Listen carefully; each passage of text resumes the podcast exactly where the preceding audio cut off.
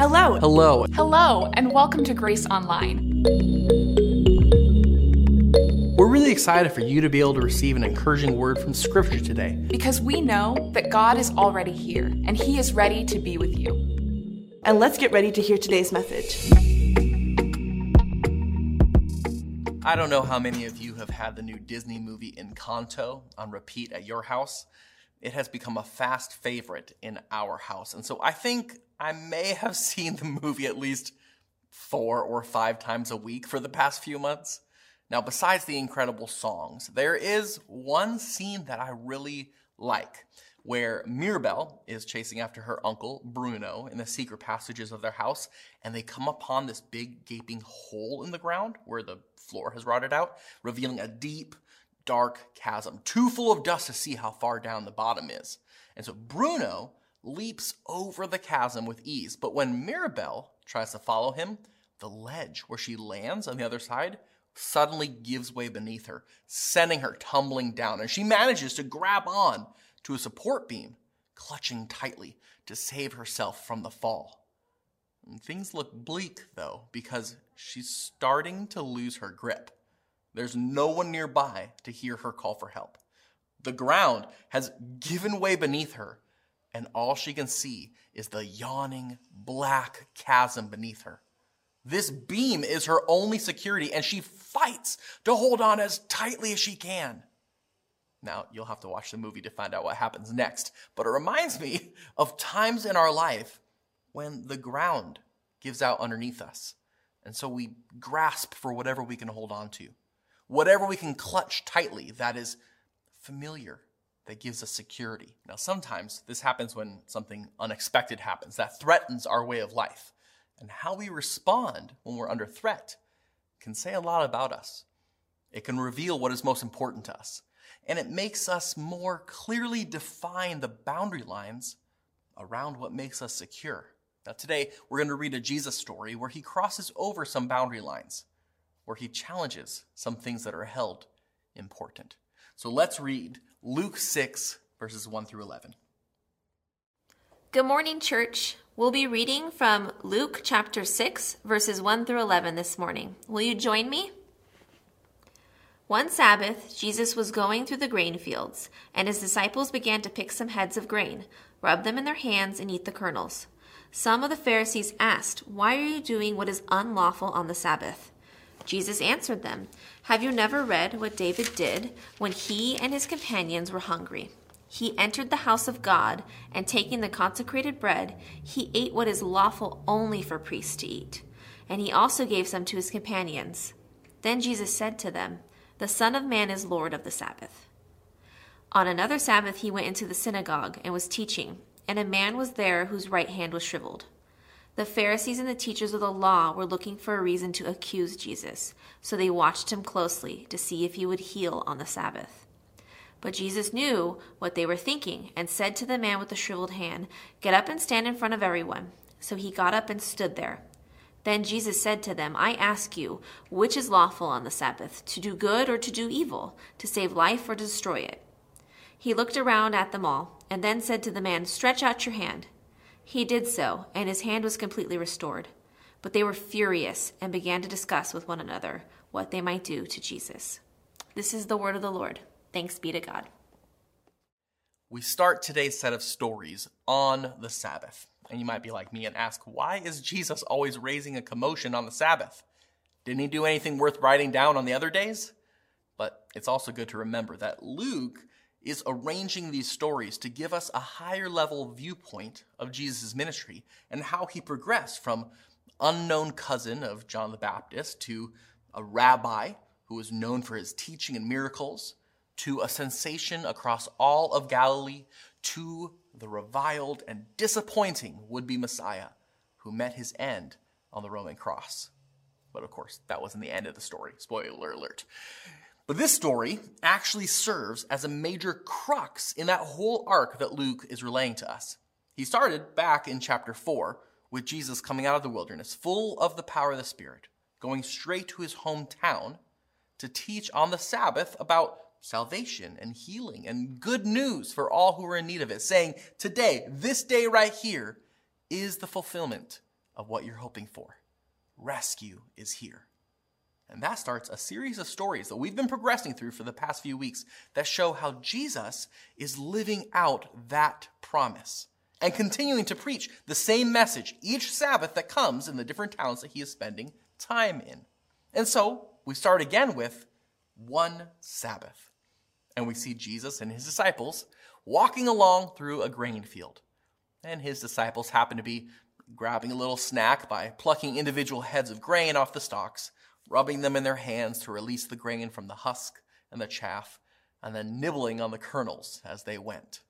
Now, there wasn't anything really out of the ordinary with this.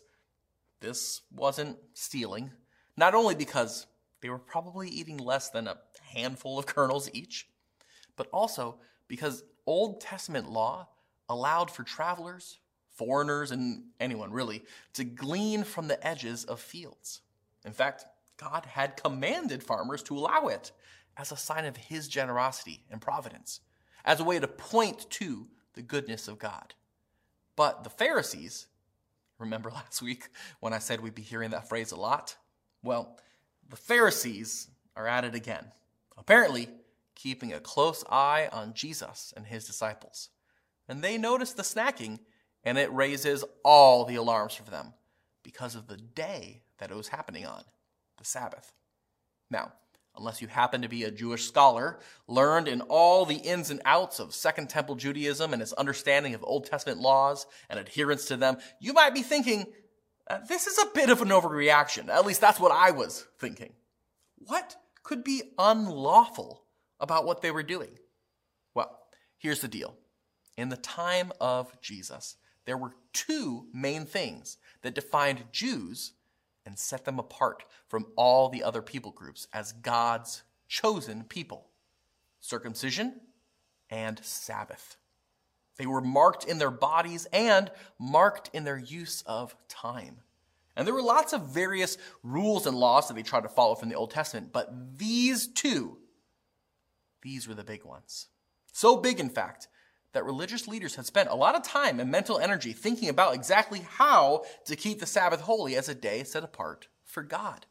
After all, hadn't God Himself said that not keeping the Sabbath was one of the big reasons they were defeated by Babylon and sent into exile?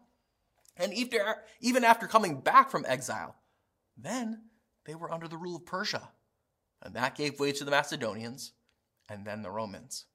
And here we are in the first century, and Israel is still not free. Apparently, they still haven't been following God's commands well enough to get him to send his Messiah to fully rescue and restore them. At least, that's what the Pharisees thought. If we can just follow God's laws well enough, then we can earn his favor again. Then God will love us again and rescue us. So, because they had this thought process, they spent a lot of effort on defining the rules and the ways to follow the rules as best as they could. And so then they set up other rules in order to help them better understand the boundaries and how to stay in them. Well, if we weren't supposed to work on the Sabbath, then what does it mean to work? Well, planting and harvesting, those are out. So you know what? Let's make sure not to lift anything too heavy. And let's not even walk too far. And let's not gather anything or pluck anything that might seem like the slippery slope to harvesting. Enter Jesus and the boys, taking a stroll and grabbing a snack. Whoa, whoa, whoa, whoa, whoa. Do you want to get God mad at us? Aren't you a teacher?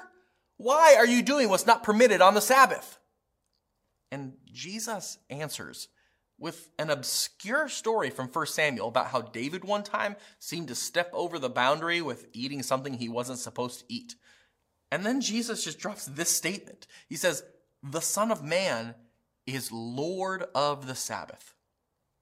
But before you can see how the Pharisees respond to that, or ask what was meant by the callback to David, or find out where Jesus and his disciples were walking to, Luke just skips ahead to another Sabbath and we're carried along like a tour group that doesn't get to have time to take pictures or ask questions because the tour guide is just scurrying us along to the next important site to see. So, we hold on to our questions about what Jesus meant by him being Lord of the Sabbath as we join him on another Sabbath, teaching in the synagogue. Now, it just so happened that there was a man who was in attendance whose right hand was shriveled. Now, we don't know how long he's been like this, but we do know that in an agrarian society like first century Palestine, this would have made it very hard for him to do any job that would have been available for him. No one wants to hire someone for a manual labor job if it seems like they won't be able to keep up. You can't dig if you can't stretch out your arm. You can't carry loads if you can't reach out with both hands. You aren't useful to the community if you're the weakest link. See, this malady was definitely keeping him from experiencing the full life that Jesus wanted him to experience in more ways than one. But we also know that the culture at that time assigned blessings and cursings to the action of God. In other words, people in that time assumed that if you had a good life or were rich or had lots of kids, that meant that God had blessed you with those things. So you must have done something good to earn that blessing. You must be a good person or have pleased God in some way to make him bless you like that. And on the flip side, if you were poor or sick or had experienced some tragedy that left you mangled or wounded, that meant that God had cursed you to experience such a fate. Therefore, you must have sinned in some way to make God mad enough at you to burden you with that awful thing. Now, we know that people had these thoughts at this time because Jesus' own disciples articulate this exact line of reasoning one time when Jesus asks about a certain guy who was born blind. And the disciples assume, well, it's got to be because of someone's sin. And so they're just asking, well, whose sin had caused the blindness? So if this guy in our story today had lived for any amount of time with his shriveled hand, that meant that he had already experienced the stares, whispers behind his back, adults ushering their children away from the deformed man who must be so full of sin that God cursed him. His life had been full of shame and accusation. We can imagine that he had probably spent a lot of time trying to make amends for whatever sin he figured he had done that had caused his disability. He had probably gotten into the habit of hiding his hand in the folds of his cloak so as not to draw attention to it. Better to just pretend that wasn't there and try to be a good God follower. Visit the synagogue faithfully, pray often, maybe he could somehow earn healing, or at the very least, be ignored by the rest of the community instead of enduring the stares and suspicion anymore. Now, whether or not Jesus knew about this man beforehand isn't told to us, but the Pharisees knew because we see them looking for a reason to accuse Jesus of wrongdoing. So they're standing back and watching if he would heal on the Sabbath. This wouldn't have been the first Sabbath where Jesus healed. And perhaps there were a few extra people in need of healing attending synagogue whenever Jesus was in town. Later in Luke, there's even a synagogue leader who tells everyone that the other six days are better options for receiving healing. So, while the people in need of healing are just grateful for any moment to be near Jesus, the religious leaders aren't too happy about the fact that Jesus is taking attention away from proper behavior on the Sabbath. His teaching is taking attention away from their own. And their little kingdom of religious observance is being invaded from the outside by needy people, disrupting their careful piety. And here's this man, this sinner with his disgusting hand. But instead of calling attention to him or sending him away, they stand back to see what Jesus will do.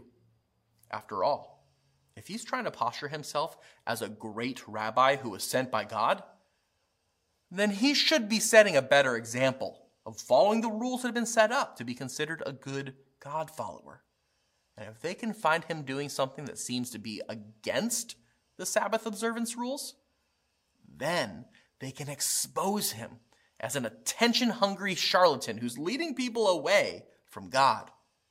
Now, Luke tells us that Jesus knew what they were thinking. And so instead of speaking to them directly, he addresses the man with the shriveled hand, get up and stand here in front of everybody. You can imagine the feeling in the room.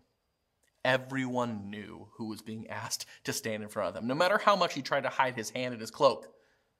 Perhaps this has even happened before, where the man was used by whichever teacher was there that week as an object lesson for what happens when you sin against God.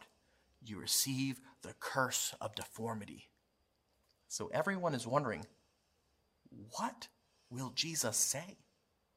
Some are wondering if Jesus will point out this sinner as an example of what not to do. Some are curious if Jesus will heal like they've heard that he has done before. Jesus' own disciples might be wondering well, who this guy is and why Jesus has suddenly taken an interest in him, but they know they just need to keep watching to find out what Jesus will do. The Pharisees are watching too. They lean forward, increasing their eagle eyed scrutiny of every word Jesus says, every twitch of his face, searching for something to use against him to debase his authority. And there's the man with the shriveled hand, suddenly quite hot in his face, aware of all the stares, his mouth dry, his heart racing. Will Jesus rail against me? Or will he heal me? No, I shouldn't even get my hopes up for that. So the man gets up and stands there in the middle of the gathering, feeling every gaze from the crowd like they're needles poking into him from every direction. No sound other than his pounding heart. He holds his breath along with the rest of the room, waiting for Jesus to speak. And then Jesus speaks to the whole group. We're also concerned with lawfully abiding by the Sabbath. So, which is lawful on the Sabbath? To do good or to do evil? Is it better to save life or to destroy life? Now, Jesus is brilliant in the way that he words the statement because he's exposing the hypocrisy of the Pharisees' rules surrounding Sabbath keeping. Many wise teachers of the law had offered many, many words on the subject of how do we keep the Sabbath. What are the situations that would make it okay to break the Sabbath? And they had come up with the overarching rule that in order to keep the Sabbath day holy, as commanded by Yahweh, they were not to do any work that was not absolutely necessary to preserve life. So, if the action to be taken was necessary to save a life, then that was okay to do on the Sabbath. But what did it mean to preserve life? So, over the years, the scribes who had passed down and interpreted the law had come up with the hypothetical position that any non life threatening injuries could wait for healing. This was so that God fearing Jews could prioritize Sabbath observance as a symbol of their own piety. So, if you broke a finger or got a nasty cut, don't bother the doctor. Don't bother the priest. Not on the Sabbath. Wrap it up. Wait till the next day. That way, we can show how serious we are about keeping the Sabbath. That way, we can keep the emphasis on our effort. We're foregoing the scratch or the chipped tooth for an extra day so that we can say that we're good rule followers. We can take pride in how well we're earning God's favor. So, since the man's hand isn't a life threatening condition, the Pharisees reason that his treatment could wait for another day. And so, if Jesus takes action now, he's unnecessarily breaking the Sabbath command against working. Now we see why the Pharisees are just waiting, watching closely. They aren't just passive witnesses to what Jesus is doing. No, they're spying with the intent of bringing formal charges against Jesus. In fact, they're not only willing to tolerate the suffering of another person, but they're even willing to use it as leverage against Jesus. What will Jesus do? Will he break the rules? Or will he stick to the traditions? Keep the elders happy, follow the wisdom handed down. Jesus refuses to even engage in the Pharisees' conversation about the minor nuances of what constitutes a life threatening injury. He puts it as starkly as he can. You want to talk about what's lawful on the Sabbath? Let's see. Is it lawful to save life or is it lawful to destroy life? See, Jesus is brilliant because he removes all the nuance and makes it a clear cut choice between two things. For Jesus, there's no way that you can look at suffering, do nothing, and then call yourself impartial. Nope. You're either doing good or evil. There's no such thing as just wait till tomorrow. You're either saving life or you're destroying it. And if you think that there's ever a good reason to delay action in helping someone, you're actually actively harming them. Jesus is calling out the fact that the Pharisees and the other teachers of the law had set up Sabbath rules in a higher place than actually helping people. They didn't rush this guy over to Jesus for healing. No, they had set up the synagogue, the Sabbath itself, as a barrier to the healing of this man.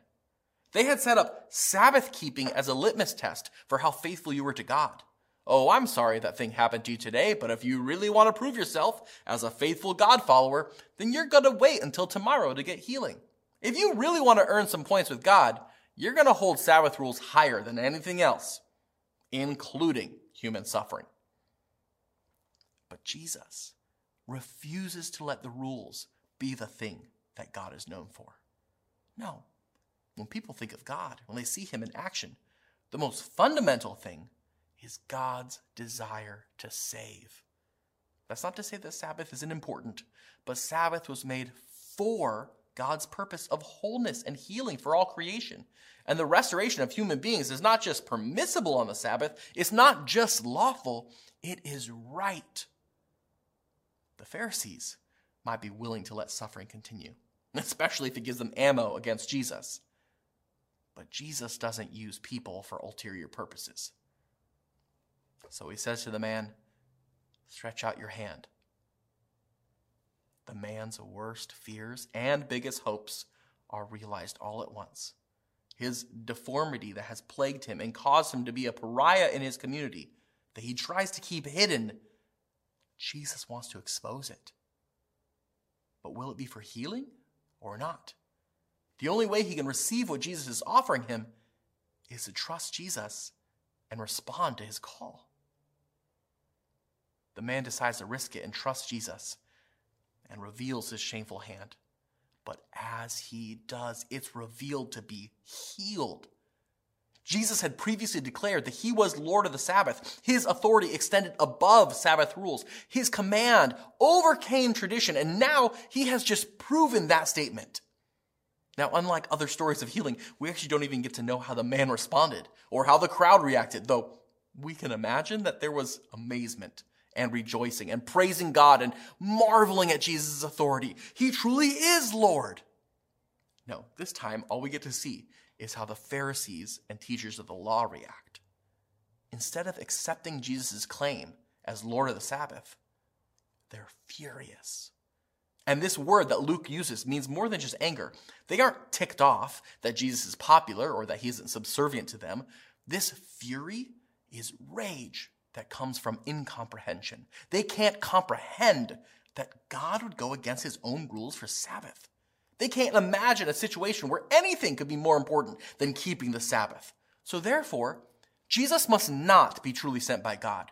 He must be leading people away from God. He must be stopped. Jesus had just boldly asked whether it was better to save life or destroy life on the Sabbath as a way of showing that God cares more about the flourishing of people than about the strictness of rules. Jesus had chosen to save life. The Pharisees respond working to destroy Jesus. I love this story because it so clearly demonstrates that Jesus cares more about human flourishing, healing, rescue, wholeness than he does about rules. He bends the rules towards compassion and serving and salvation. And that was threatening to the Pharisees because the rules gave them security. Keeping the rules was the way they knew how to stay in God's favor. Keeping the rules let them know who was in and who was out. When you believe that God's love is conditional upon how you act and how well you keep the rules, then the rules become very important. And we aren't that different from the Pharisees in that way, are we? We like security. And we want the thing that gives us security to be dependable. If it's unchanging, then we can depend on it. Don't change things. I don't like that. It makes things seem less secure, less sure. We want the boundary of our security to be clear. Make it clear who is in and who is out. Make it clear which doors are open and which are closed. That makes me feel secure. That gives me peace of mind. That helps me feel like my preferred way of life is unthreatened. Security. I love it, especially when I'm in control of it.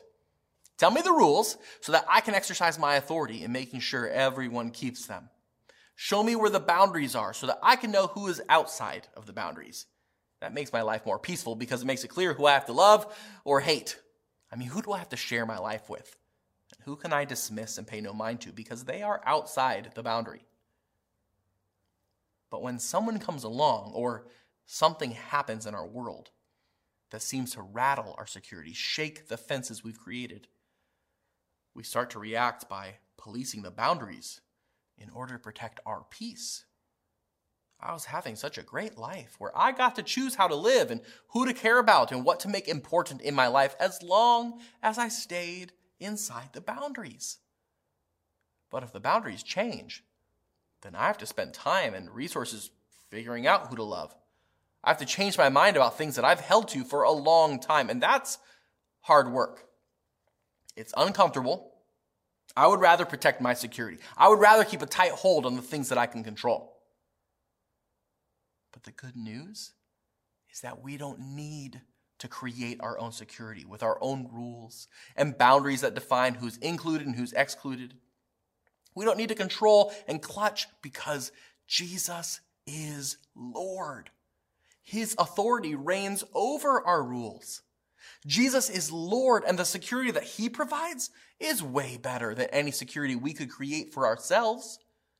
See, we want security that's dependable.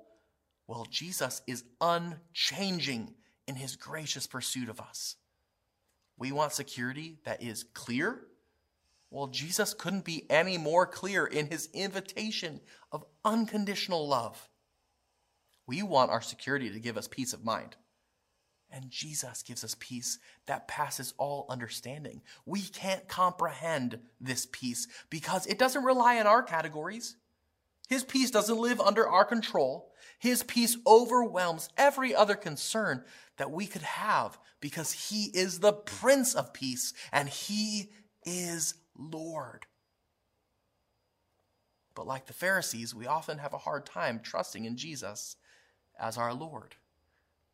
We often prefer to hold on to our own types of security because then we are in control. We execute the authority over our lives. And that's true when life is going along pretty smoothly, but it's even more true when things are feeling chaotic. When our lives are under threat, it's so natural for us to want to hold on tighter, to clutch things a little closer, to hide what is important and dear to us. What does Jesus want us to do? Stretch out our hand and trust Him, oh man, that is hard. It's hard to trust when the world feels like it's in the tailspin of loss and uncertainty that we've been experiencing these past few years. I've lost so much. People have died. Friends have moved. Our world is changing. There are threats everywhere. People are divided. People are leaving the faith. Our church is shrinking.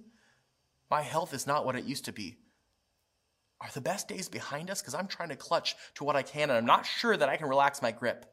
I'm not sure if I can trust that Jesus is Lord, that He's in control, that His authority means good for me.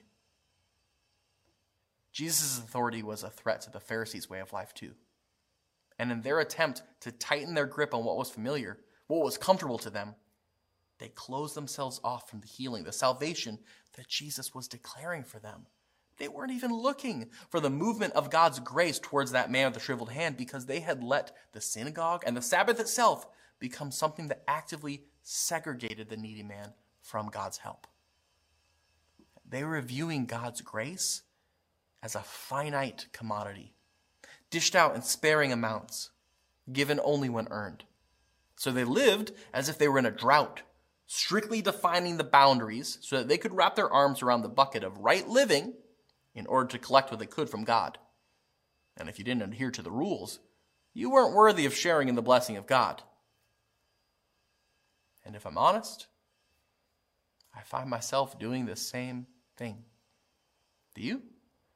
We hold tightly to these artificial boundaries that we've constructed scrutinizing who's allowed in and cutting ourselves off from those who are out.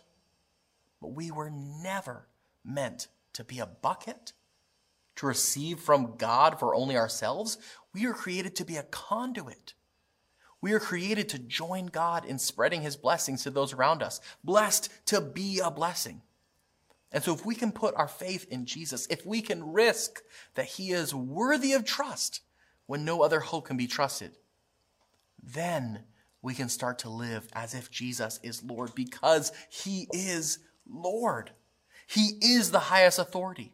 His lordship influences every area of our lives because his authority can be trusted in every area of our lives. And when we believe and live in the reality that Jesus is Lord, it enables us to relax our grip. It enables us to become a conduit of grace, of healing, of salvation. It enables us to pass along whatever we've been given because we know there's more blessing where that came from and we get to share it. We don't have to hoard anymore. We don't have to clutch anymore. We don't have to look behind us at the good old days anymore because we worship the Lord of the Sabbath, the one who teaches us how to trust him by freely giving grace and blessing by providing so well for us in our need, by being a stronger security than we could ever create on our own. God is our strong foundation. He brings beauty from ashes. He creates life when all we see is death. He redeems what was exiled, restores what was broken, reconciles what is divided, and renews what was old. He is committed to us all, walks with us all, works for all of our good and invites us to trust Him as our Lord. And that's good news.